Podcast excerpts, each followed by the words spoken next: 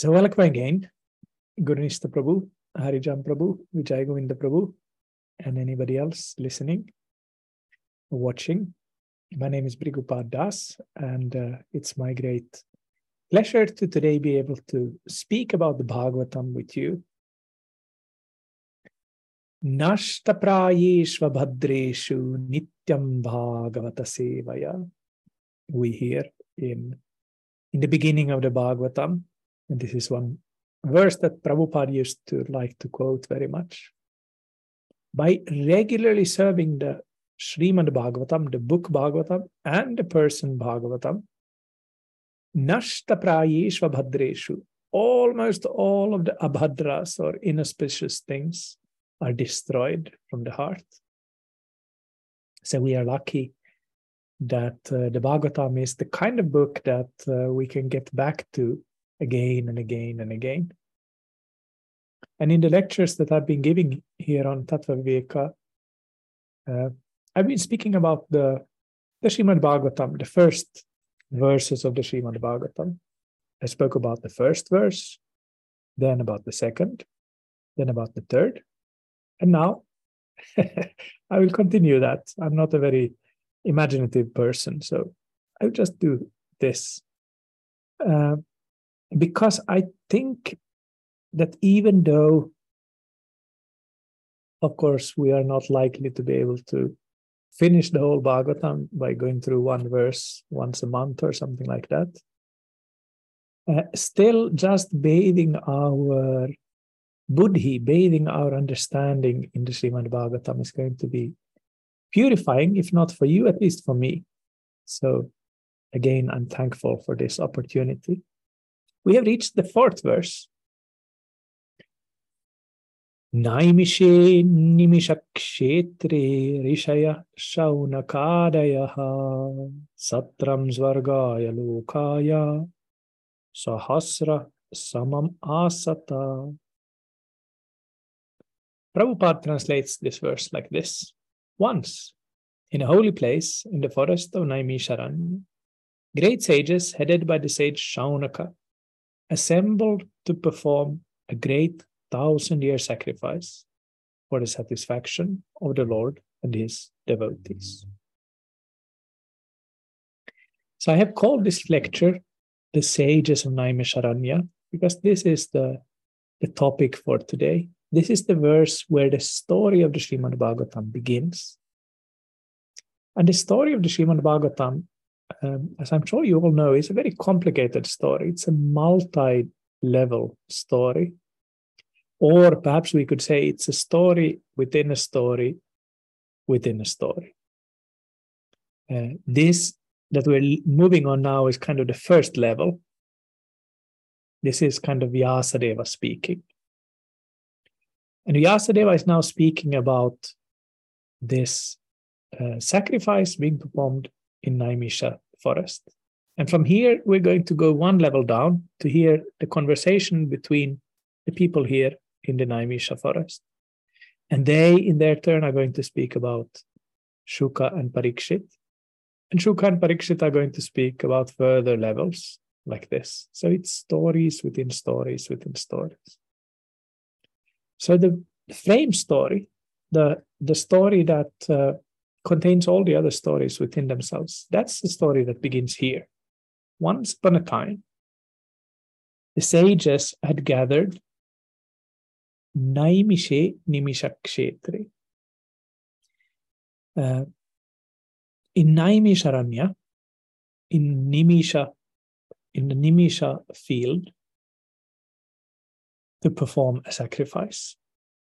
Naimisharanya means the Naimisha forest, and it's a place that uh, you can still visit today. It's not much of a forest, of course, considering how much deforestation has happened in India, but you can still visit it. It's a beautiful place. It's close to a place called Sitapur in, in Uttar Pradesh, kind of eastern Uttar Pradesh. It's close to Lucknow I visited it many many years back, and uh, the main kind of feature of this holy place is a circular lake or a circular pond. The word Naimisha can be understood, you see, in two different ways, depending on how exactly you spell it. If you spell the sh at the end with uh, uh, the kind of S which has a small apostrophe on top, Naimisha, then it has one meaning. And if you spell it Naimisha with the S that has a dot underneath, then it has a little bit different meaning. The ordinary meaning that you'll find in most places is that Naimisha means uh, the forest of blink, blinking. Nimisha. Nimisha means blinking. So Naimisha means of blinking. There's a story told in the Varaha Purana, which contains lots of, of, of stories about this holy place, uh, about a sage called, uh, uh, I think his name was was Mukha, like golden golden face, and uh, this Mukha he once destroyed a whole army of asuras in this place in as long as time as it takes to blink your eyes, just like that. By his yogic power, he destroyed all of these. So the place gets its name its name from this, how this this sage uh, destroyed all the demons in the blinking blinking of an eye. There's also another story which is similar, which I think is told in the Mahabharata, um, but which also has the same meaning of blinking that uh, a whole host of asuras was destroyed here once. So if we take the meaning of the forest as the forest blinking, it has this kind of, uh, you could say, um, warlike connotation that in, in ancient times there's been this huge battle there and all these terrible demons have been destroyed. Vishwanath Chakravarti Thakur, who often has very original and, and interesting uh, comments to the Srimad Bhagavatam, he says that you can also understand the word Naimisha in a different way, that it doesn't have anything to do with blinking, but with Nemi. Nemi means a wheel. So he says that Naimisha means the forest connected with the wheel. And there is a story that uh, once the edge of uh, the, the wheel of time, or the Kala chakra, because of something that Brahma did, I forget exactly the details, uh, it touched the earth in this place. Um, just so that we don't, I don't explain this incorrectly, I will, I will just I will read read this from Vishwanath's uh, commentary. He he he quotes this from Vayu Purana. He writes like this: This mental wheel created by me will be released. The place where the rim comes off will be favorable for performing austerities. Having said this, and having created the wheel brilliant like the sun in his mind and offered his respects to it, Brahma released that great deity, the wheel. It's not really the wheel of time, it's just a special, special wheel. Uh, the rejoicing Brahmanas, offering respects to the Lord of the universe, then journeyed to the place where the rim of the wheel fell off. That forest became known as Naimisha and is worshipped by the sages. And still today, the this circular lake in Naimisharanya is said to be connected with this chakra that Brahma uh, released and that touched the earth here. And it said, of course, that this lake is bottomless.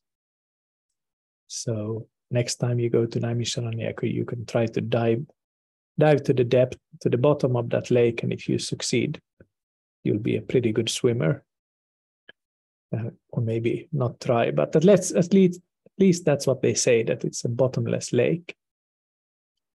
Uh, at any rate, both of these stories, whether we we take the story of the blinking or of this uh, wheel of Brahma, this chakra of Brahma, both show that this is a very ancient place. There are other places connected with this uh, Naimisharanya as well. And the main story connected with Naimisharanya is the story of these sages. The Mahabharata was told by Suta Goswami to the sages at Naimisharanya. And all the Puranas are told here as well. It appears that they begin with the Mahabharata and then they go on to the, the Puranas. Vishwanath Chakravarti he says in his commentary that uh, when the sages had become uh, uh, purified by hearing the other Puranas, then they, they started to ask about the Bhagavata. Of all the Puranas, the Bhagavata Purana is many times said to be the last. So it's the mature wisdom of Vyasadeva. It's kind of his, his magnum opus, his final great work. And it's here in Naimisharanya that it's going to be spoken. The verse said, the fourth verse here of the first chapter of the first canto, it said that once upon a time, the sages had gathered here in Naimisharanya to perform a thousand year sacrifice. Sahasra Samam Asata. In the Mahabharata, it is said that they had assembled there at Naimisharanya to perform a 12 year sacrifice. so there's been a, an upgrade since the Mahabharata. They started with a 12 year sacrifice, but then they went on not to 13, 14, or 15, but to 1000.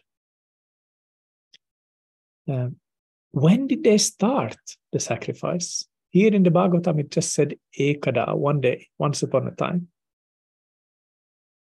But they started after Krishna left Earth, because there's something very dramatic that happens when Krishna winds up his earthly leelas and, and returns to the spiritual world. What happens at that moment is that the Kali Yuga begins. This present age of quarrel, age of iron, age of machines that we're living in right now, it begins, according to traditional uh, calculations, about 5,000 years ago. And the sages, whose perception of things is not like ours, but whose perception of things is very acute who can see things that ordinary people cannot see, they have realized that now this terrible age has begun. So, what they do is they try to counteract the influence of the age of Kali. And for that reason, they set up this satra, this sacrifice. In the Vedic age, there were many different types of sacrifices. What is special about the Satra, which is specifically mentioned here, is that it is a sacrifice that can go on for a long time. Some people say that this Sahasra Samam Asata, that they offered this uh, uh, sacrifice for a thousand. They say that it's not that they offered it for a thousand years, but that they they uh, offered it once every thousand years. But I don't believe this interpretation. I think it makes more sense to think that they, being of course much more uh, long-lived than ordinary people, they sat down and they decided the age of Kali has begun. Now we need to do our bit to make sure that it doesn't become as bad as it could. The verse says uh, that they performed this uh, sacrifice, Svargaya Lokaya. Uh, Prabhupada translated that as uh, for the satisfaction of uh, the Lord and his devotees. Satram Svargaya Lokaya Sahasra Samamasit. The most obvious translation of Svargaya Lokaya is for attaining heaven or for heavenly world. And Vishwanatha Chakravarti, in his commentary, offers two different interpretations of this. He says that you can understand Svargaya Lokaya to mean that they, when they started this thousand year sacrifice, their hope was that they would be able to counteract the influence of Kali, but also that they would be able to reach heaven. Because that's really the goal of the Mahabharata. In the Mahabharata, we hear about liberation, we hear about the spiritual world. Not very much. The focus is on heaven.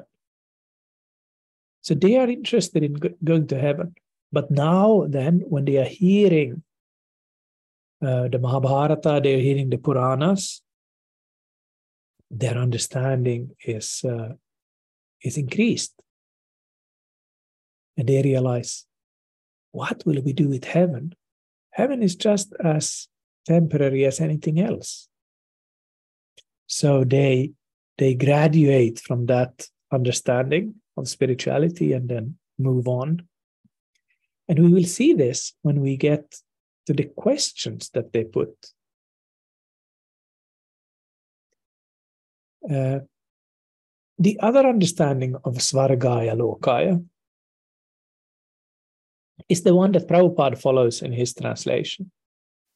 Svarga, Vishwanath Chakravarti explains, can also mean the person that is sung about, Gayati, in heaven. And Lokaya means his people. Loka can mean world, but it can also mean people. So they are doing the sacrifice for Svarga and for Loka, for uh, God, who is uh, Urukrama, who is uh, um, Indra's brother and who is always glorified in heaven and for his people. So it's not that Prabhupada is translating incorrectly, he's just uh, translating according to this kind of esoteric understanding of Vishwanath Chakravarti Thakur. So the sages, they have come together now at this holy place, Naimisharanya. And just that the sages have come there has made the place so much more sacred. In ancient times, there was a river called uh, the Saraswati River, which flowed to the west. It flowed uh, down from the Punjab area, then it flowed towards the southwest, entering the Arabian Ocean, more or less parallel with the Indus River. But there's also a, an east flowing Saraswati. So it is said that this part of the Saraswati River was so attracted by these uh, sages there in Naimisharanya that it turned towards the east. So the east flowing Saraswati River flowed past Naimisharanya. It's not there anymore. All of the Saraswati River has gone underground and is is uh, invisible for us. But in ancient times, it flowed past Naimisharanya. There is still a river at Naimisharanya, the Gomati River, which is also a, a sacred river. But you can imagine what kind of people these sages must have been to make a river turn its course. So they have gathered there now to perform this thousand year sacrifice uh, to please the Lord. So let me uh, read on a few verses to see what else we will hear.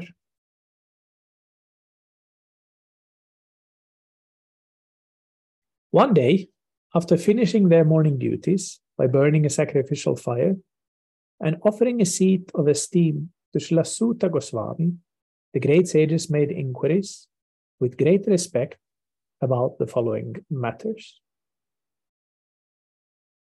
So, uh, the sages, they have, have come together. They're doing this sacrifice. It's a satra sacrifice, so it means a sacrifice that they continue every day.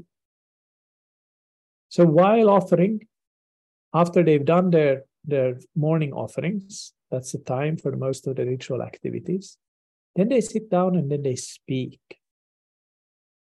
but their speaking is not like our speaking that, oh, what did you have for food? Have you heard about this? This guy, what he did? That did you hear on the news about this crisis? They are speaking about spiritual matters. So they're asking uh, Suta to tell them. And he has been speaking the Mahabharata, he's been speaking the Puranas. Suta is not a name, Suta is a title. A Suta is a person who can be two different things, or, or quite often he's both. Suta literally means uh, a charioteer, a person who takes care of the horses and the chariot. So, like uh, uh, a driver, basically. The Suta is also in charge of washing the horses, for example. Uh, a Suta traditionally is a, is a mixed caste person. With, I, if I remember correctly, the mother is a Brahmin and the father is from a lower lower Varna. So it's a mixed mixed mixed Varna birth, and also uh, mixed in kind of the wrong way. Uh, varnas can be mixed in two, two ways pratiloma and anuloma. Anuloma means uh, along the hair. It, it refers to like along the hair, like if you'd you'd you'd stroke a, a cat along the hair. The cat likes that. So along the hair means means something which is done properly or correctly. Uh, in this case, it means that the father is from a higher varna or or or or caste than the mother. Pratiloma is, is against the hair or against the grain. Uh, if you try to to to stroke the cat against the, the the grain against the hair, then it will not like it. So similarly, marriages that are against the grain, those are marriages where the wife is of higher caste than the husband. Today, these things don't mean mean much to us, and and they are more kind of of historical interest. But here, I'm just explaining it to to show that the speaker, the main speaker of the Srimad Bhagavatam, he's a Suta. It's not his name. His his name is is Ugra, Ugrashravas. Uh, uh yes, Ugrashravas. Ugrashravas. And uh, uh, he's not from the, the most high uh, background you could imagine. A is a respected person, an important person, but uh, not some very high-born, uh, very special person. Uh, this is important because uh, sometimes we have this this uh, impression that in order to be a Bhagavata speaker, you have to have some kind of inborn quality, that you have to be a very, very charismatic person, or you have to be very very handsome, or you have to be a man, or you have to be an Indian, or you have to be a Brahmin, or you have to be uh, whatever. But it's not like that. The quality of the Bhagavata speaker does not lie in his or her body. Because that's what all these things are about birth, uh, looks, and so on. That's all about the body the Bhagavatam is a completely transcendental text. It goes beyond these kind of things. So uh, this, uh, Suta, uh, Ugrashravas, he's the son of another Suta, Romaharshana Suta, also called sometimes Lomaharshana Suta. His story is told in the in the tenth canto. Sutas, they are charioteers, but they're also speakers of ancient lore. You could call them maybe bards or or or storytellers or something like this. So their profession is not just to take care of the horses and the chariots, but also to tell stories. These kind of persons were important in, uh, in the courts of ancient India. In ancient India, they had this idea that the king needs to hear stories about ancient kings. Uh, the king and his retinue and everybody else in the court, they need to regularly hear stories about ancient kings uh, to learn, to be amused, but also to be inspired. There's this idea, and you can see it in the Bhagavatam in, in different places, for example, in connection with King Prithu, that the king needs to be glorified every day there needs to be a person who who, who comes and say, Oh, Harijan Maharaj, you are the best of everybody. Nobody is such a generous person. Nobody is so fearless. Like this kind of, of, of like almost exaggerated praise. Uh, and the idea of that praise is to make the king feel well, I'm not really like that, but I would like to be. It's kind of embarrassing when they say that I'm the most generous person, and I realize I didn't give any donations yesterday to anybody. So today I'm going to give proper donations to all the Brahmins and everybody. And they say that I'm super merciful. Yeah, I think I should work a little bit on that. So it's this kind of positive affirmation, you could call it with modern language the the main point of the suta is to to to tell the king by glorifying the king and glorifying his ancestors what kind of king he should be so that's the royal suta. But these sutas romaharshana and ugrashrava suta they are not so much connected with royalty. They are sutas that are connected with these rishis. The main rishi speaking now with this sutta here at Naimisharanya, he's called Shaunaka. Shaunaka is mentioned in many different places in the Vedic uh, corpus of, of texts. He was a scholar of the Rig Veda. He has collect, compiled some of the, the, the Vedic collections of texts uh, he has written several books, mostly ritualistic books. So probably he wrote those before he heard the Srimad Bhagavatam, but uh, maybe before he met with the other sages here. So he's an elderly, very sober, very intelligent person. He had many disciples himself. And uh, it's interesting that uh, his most famous disciple was called Ashvalayana. And Ashvalayana's main disciple was called Katyayana. And Katyayana's main disciple was Patanjali, the author of the Yoga Sutra. So there's a direct connection between Shaunaka of the Srimad Bhagavatam and Patanjali. So Shaunaka and Suta, they've been speaking here. And even before this suta, Ugrashravas, they had been speaking with his father, Romaharshan. So he has taken over his father's task of being this storyteller. And uh, he's now the one speaking. Roma Harshana was also a storyteller, like our present Suta, but he was killed. Who remembers who killed Roma Harshana Suta?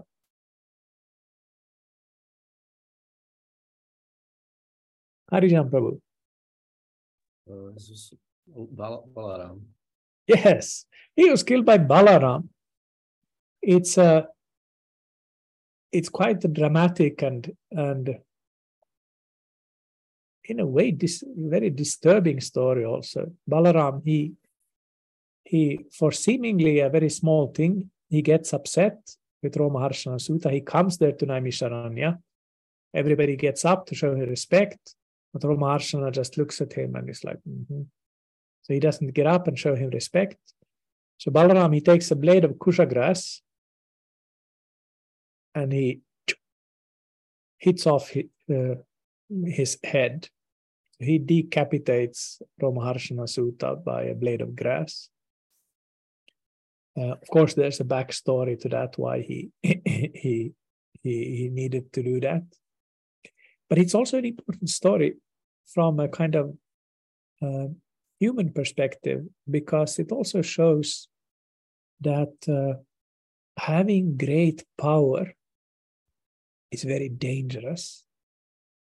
Bala Rama means the powerful or the strong Rama. This is one of the special things, of course, of Balaram. He is extremely strong. So, with one blade of grass, he can kill a person. And he realizes, of course, maybe I shouldn't have done that. He was a sage. They're here in this holy place. So he he decides to go on pilgrimage for one year to go to all the different holy places of India. And uh, uh, by doing that, then he he he he misses most of the the great Kurukshetra war. He comes back only just at the end of it. Uh, and after that, he also he, he never engages in any more kind of warlike exploits. Uh, maybe we could think that this Leela is teaching us the danger of strength and the danger of violence. And that after this, then Balaram decides that never again will I uh, engage in these kind of things. Of course, he's the he's he's the Lord himself, so it's not that he's he's fallen into Maya or something like that. But through these activities, he can teach us something about the dangers of, of being very strong, being, being very powerful. So these kind of people are, are, are there now. His son, uh, Ugrashrava Suta, he has been now placed in a special uh, seat by all the other sages, many of which are Brahmins. For example, this uh, Shaunaka, he's a Brahmin, but they are putting this this Ugra Ugrashravas Suta in the, the main seat, even though he's not a Brahmin, because they know he is the storyteller. And he's not just good at telling funny stories. Uh, he also has some very deep wisdom, which he has learned from his teacher, Vyasa. So they say, going on to, to verse 6, the sages said, Respected Suta Goswami, you are completely free from all vice. You are well versed in all the scriptures famous for religious life, and in the Puranas and histories as well, for you have gone through them under proper guidance and have also explained them. So they say that he's expert in the Puranas, the Itihasas, and the Dharma Shastras. The Dharma Shastras mean means uh, books about dharma in the sense of, of law. Uh, books like Manu Samhita or Yagyavalkya Samhita or texts like this, texts that deal with, with, with law in its very many different forms, all the way from, from criminal law to kind of laws of behavior, laws of, of uh, rituals, and so on. So he's expert in all of this. He's also expert in the itihasas, the histories. This word itihasa, it refers primarily to two books, the Mahabharata and the Ramayana. But it can also refer to the Harivangsha And sometimes it also refers to the Yoga Vashishta. So there are many books that can be called itihas or history or epics. And then he's also expert in the Puranas. And indeed, all the Puranas begin with this same setting. The sages there in Naimisharanya, Shaunaka and the others asking questions from Suta, and then Suta is uh, telling them some story or some, some narration. Prabhupada calls Suta here Suta Goswami. Uh, he's not called Goswami in the text, but Prabhupada uses this word to denote that this Suta is a master of his senses. That's the main meaning of Goswami. Goswami today, of course, can be a, surname. There are families where people's names is are Anup Goswami or uh, something something Goswami. Uh, but in Prabhupada's language, Goswami is a person who is a master of his senses. Goswami can also mean a master of cows. Uh, but that's not the meaning that Prabhupada is out after. He wants to make, make the point that this suta, Ugrashrava Suta, he is not just a person who is knowledgeable, who's read many books and heard many stories. He's a person who is also uh, in control of himself. And the reason for why that's such an important thing is that uh, unless the teacher has, uh, firstly, uh, himself or herself studied what he or she is teaching, and secondly, unless the teacher also somehow lives or embodies or exemplifies these teachings, then the impact on the listeners will be very small. There are many teachers who do not live up to this standard, including myself. They can still impart some uh, knowledge to us. We can we can hear uh, uh, an amazing TED talk by some person who is actually a, a womanizer or or a drunkard or whatever. Uh, we can read a book by a scholar who knows a lot about something but who is not very exemplary in his life. And all of that can be useful. Uh, I've learned many, many different things from, from books like this and persons like this. But it will not make an impression on our heart. It will not make us think, I want to change my life. I don't want to go on living this kind of life that I'm living. I want my life to be different. I want to be like that person. That's the kind of experience we have when we listen to persons like Guru Maharaj, for example. We, we, we listen to him, we see him, and we think, there's something deep there. There's something beautiful and something wonderful that I would like to take part of, part that I would like to partake of. Because this is a person who's a Goswami, who controls his senses and his mind, the mind being the sixth sense and the, the most difficult one to control. So Prabhupada, he says that Suta is a Goswami in this sense. Uh, he is a master of his, his uh, senses. He also says that he is free from all vice He's free from all uh, bad tendencies, perhaps we could say. It's interesting that that's also not in the verse. So again, he's kind of adding from the understandings of the acharyas, from his own realization, uh, more to the Bhagavatam to make it more easy for us to understand.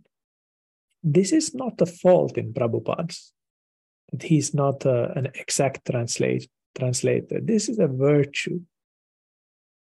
Because this is how the Bhagavatam is always spoken. when Suta Goswami starts speaking about Shukadev and Parikshit, he's going to do that in his own words.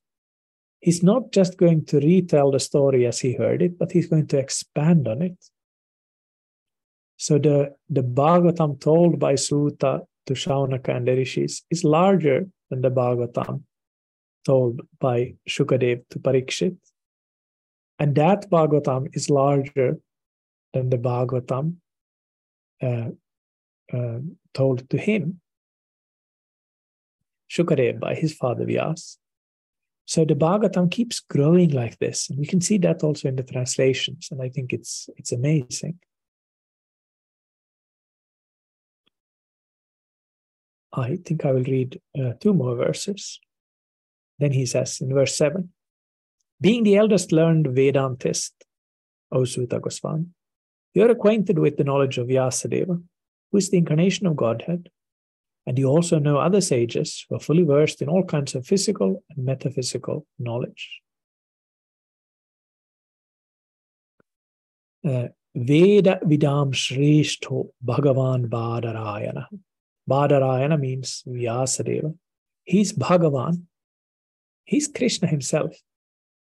This is told in, in many places. Vyasa is an avatar of Krishna.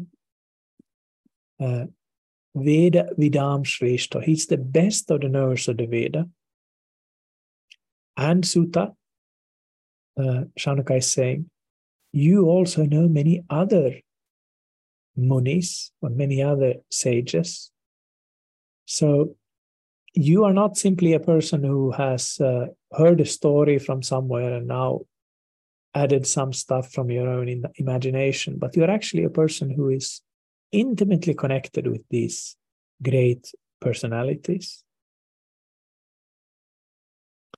And then in the uh, uh, last verse for today, he says, And because you are submissive, your spiritual masters have endowed you with all the favors bestowed upon a gentle disciple.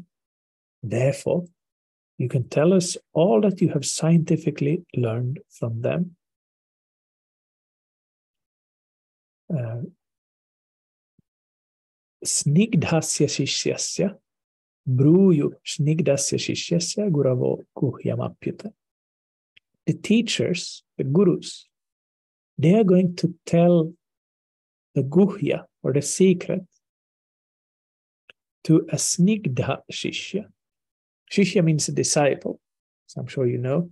Snigdha means somebody who is, uh, uh, uh, Prabhupada translates it as submissive. Can also be translated as somebody who is is uh, uh, smooth in the sense of not kind of being a rough person. Somebody who is is gentle and uh, and uh, pleasing to the guru. And this is an important point one that we may sometimes forget. Uh, if we want to learn the secrets of spiritual life it's not enough just to kind of approach a guru but we also need to cultivate a relationship to this guru by taking a submissive position. It's especially difficult with gurus that don't kind of demand this kind of behavior from us. Uh, our Guru Maharaj is an example of a person like that. He he uh, is not a person who will get upset with us very easily or or or tell us that you have to make dandavat every time you see me or or anything like that. He's kind of a uh, uh, a laid back person. And that can sometimes make us think that uh, uh, we can treat him like an ordinary person. But we can't. And if we want to learn the secret the guhya then we need to become this kind of snigdha shishya, a submissive disciple. And it's difficult, of course, if we are full of ourselves, like I am, for example.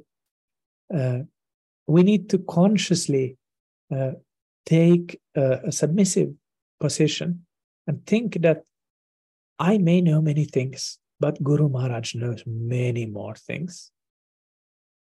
I may know how to deal with the situation, but Guru Maharaj will know even more than me. He may know things I can't even understand. And it may be that sometimes he does things that I can't understand. But at least theoretically, we have to realize uh, he's a greater person than I am. And things that I can't understand doesn't necessarily mean that he can't understand them. Things that he does that I don't understand at the moment, maybe I will understand them in the future. Maybe I will never understand them. But if I have faith that he is a spiritual master, a real spiritual master, then I need to surrender and realize I'm not the boss here. I am the shishya, and I'm trying not to be this rough person. I'm trying to be this this snigdha, this kind of sweet, submissive person. And maybe I don't always succeed, but it's here already in the beginning of the Srimad Bhagavatam. Oh, Suta Goswami, we are speaking to you because you know all these secrets, because you are this kind of a, a, a disciple. You're not just a teacher. We are putting you now in the place of the teacher. We are putting you on the asana and we are bowing down to you and we are asking you questions.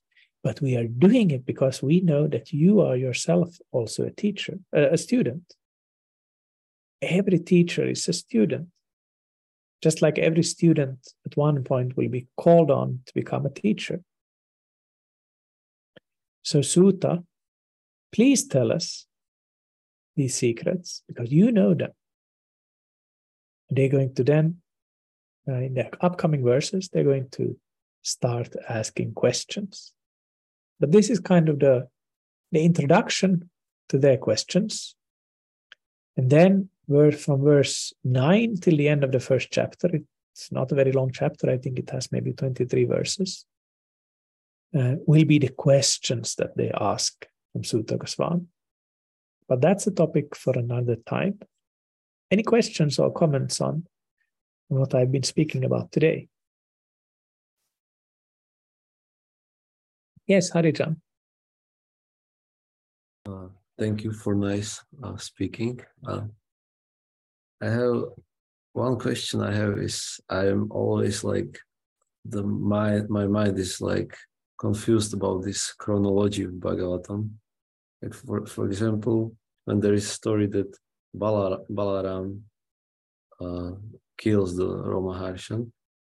But at the same time, you said that uh, Bhagavatam is uh, spoken after Krishna left the world.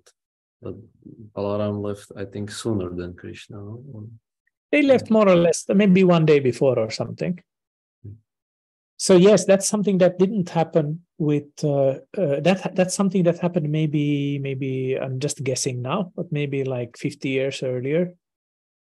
So Balaram killing Romaharshana Suta happened maybe 50 years, 50 years before uh, the point we are at now, because this is the son. This person speaking now is the son of that Romaharshana Suta. So, so in this case, the chronology isn't so difficult. But there are many places in the Bhagavatam where the chrono- chronology is quite difficult to figure out, and uh, and uh, uh, sometimes the, the, acharyas have kind of worked with that. Jiva Goswami, for example, he makes takes a lot of of uh, trouble to tr- to figure out, for example, the exact chronology of the tenth canto of Krishna Lila. When is Krishna actually doing what? Because the order of the Bhagavatam doesn't always make so much sense. So he, he's he's ordering up all the leelas in the proper order. So yes, there are places like that in the Bhagavatam where the chronology is kind of difficult to figure out. But this particular thing with the sutas, that's that's not so difficult, I think. They were already speaking about something at that time, but not the Bhagavatam yet. So so they were speaking about maybe Romaharshana was speaking about um, some other Purana or something like that.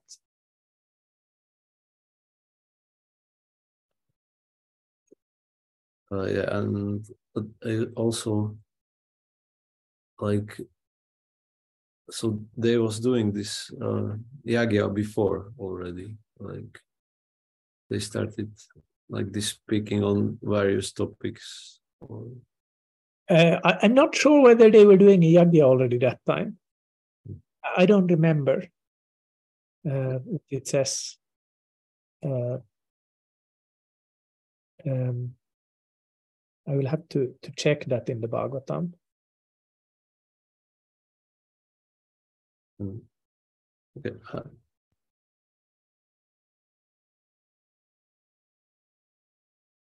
Yeah, but, uh, I will check that. Mm. May I have one more question? Yes. So, like, like you said that um, Shuka, uh, the, as Shukadeva, he speak in, or Suta, he speak in his own words, what he real, realized. So I re recently read in some purport for Chaitanya Charitamrita in verse where uh, Krishna Das Kaviraj glorifies like Vrindavan Das Thakur about everything he has written.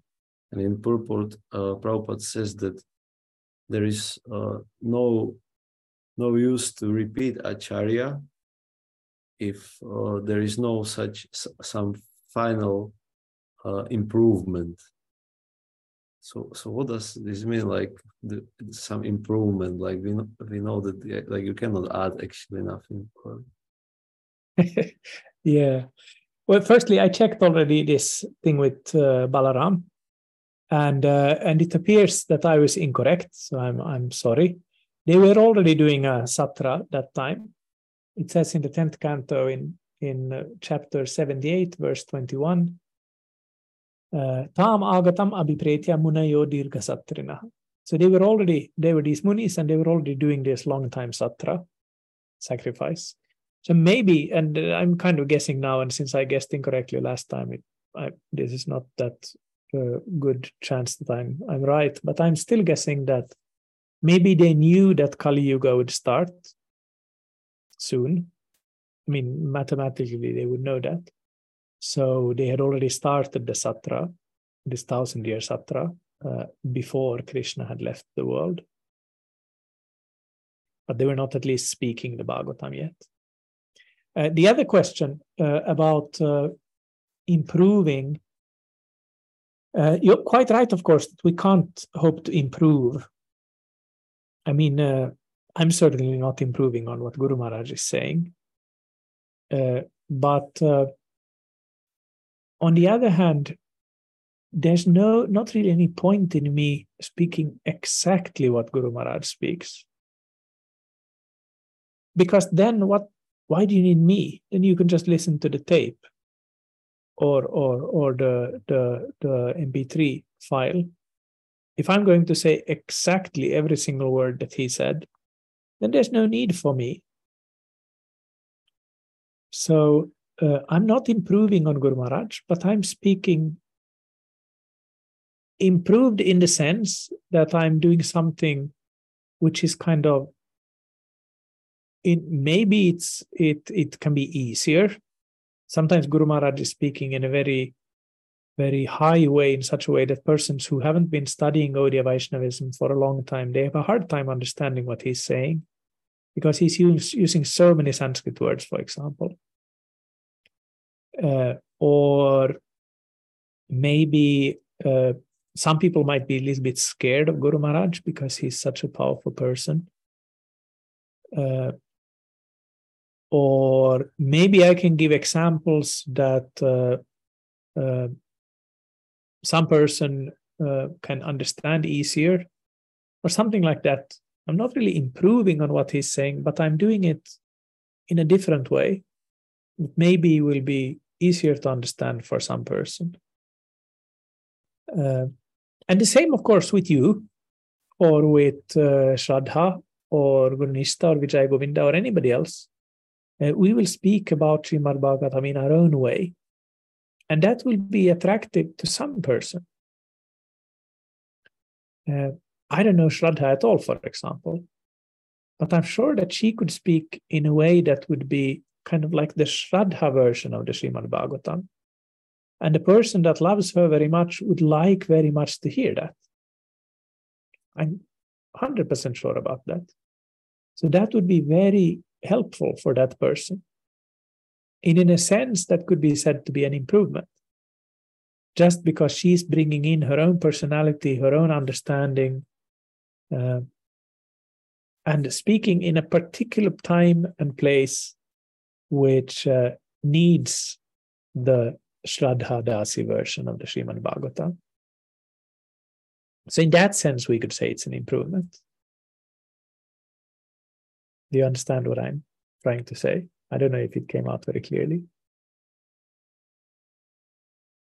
Yeah, sure. It's very, very clear. okay, thank you. Uh, anybody else?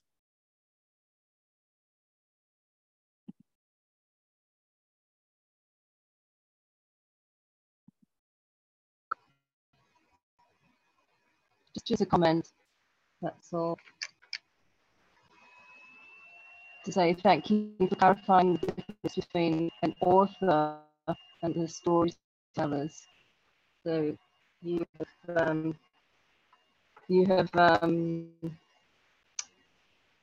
given an actual position of the sutas, which is which has helped me to understand their significance. So thank you. Thank you. Thank you. I'm happy that I was able to be of service. Anything else?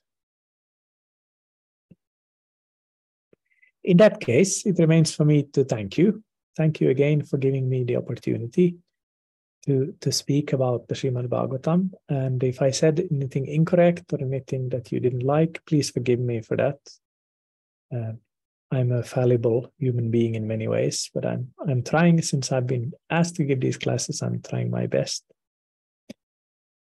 Jai Shri Guru Gauranga Gandharika Giri. Shri Shri Radha Madan Mohan Radha Govinda Radha Ramana Sham Sundar Radha Ramana Radha Radha Madhava Devji Gopal Nitai Gaur Ki Jai Jai Shri Parvaram Subharadaka Acharya Stotra Shita Shri Bhaktivedanta Swami Bhaktivedanta Tripurari Maharaj Ki Jai चरणितलेपविष्णविष्णुपादभरणन्तस्वामराज लभोपार की जय पाद भक्त रक्षक श्री जडी जडीव स्वामराज की जय पाद भक्त सिद्धांत सरस्वती स्वामराज लभोपार की जय जय गौरिया गुरु परंपरा की जय जय प्रेम से कहो कृष्ण चैतन्य पुण्य नित्यानंद, श्री द्वैत गदार श्रीवास्तव ऋषि गौर भक्त की जय जय श्री वृंदावन धाम की जय श्री नवद्वीप मायापुर धाम की जय श्री जगन्नाथपुर धाम की जय जय सपर्षद गौर हरि की जय। गौर प्रेम नंदे हरि हरि गौर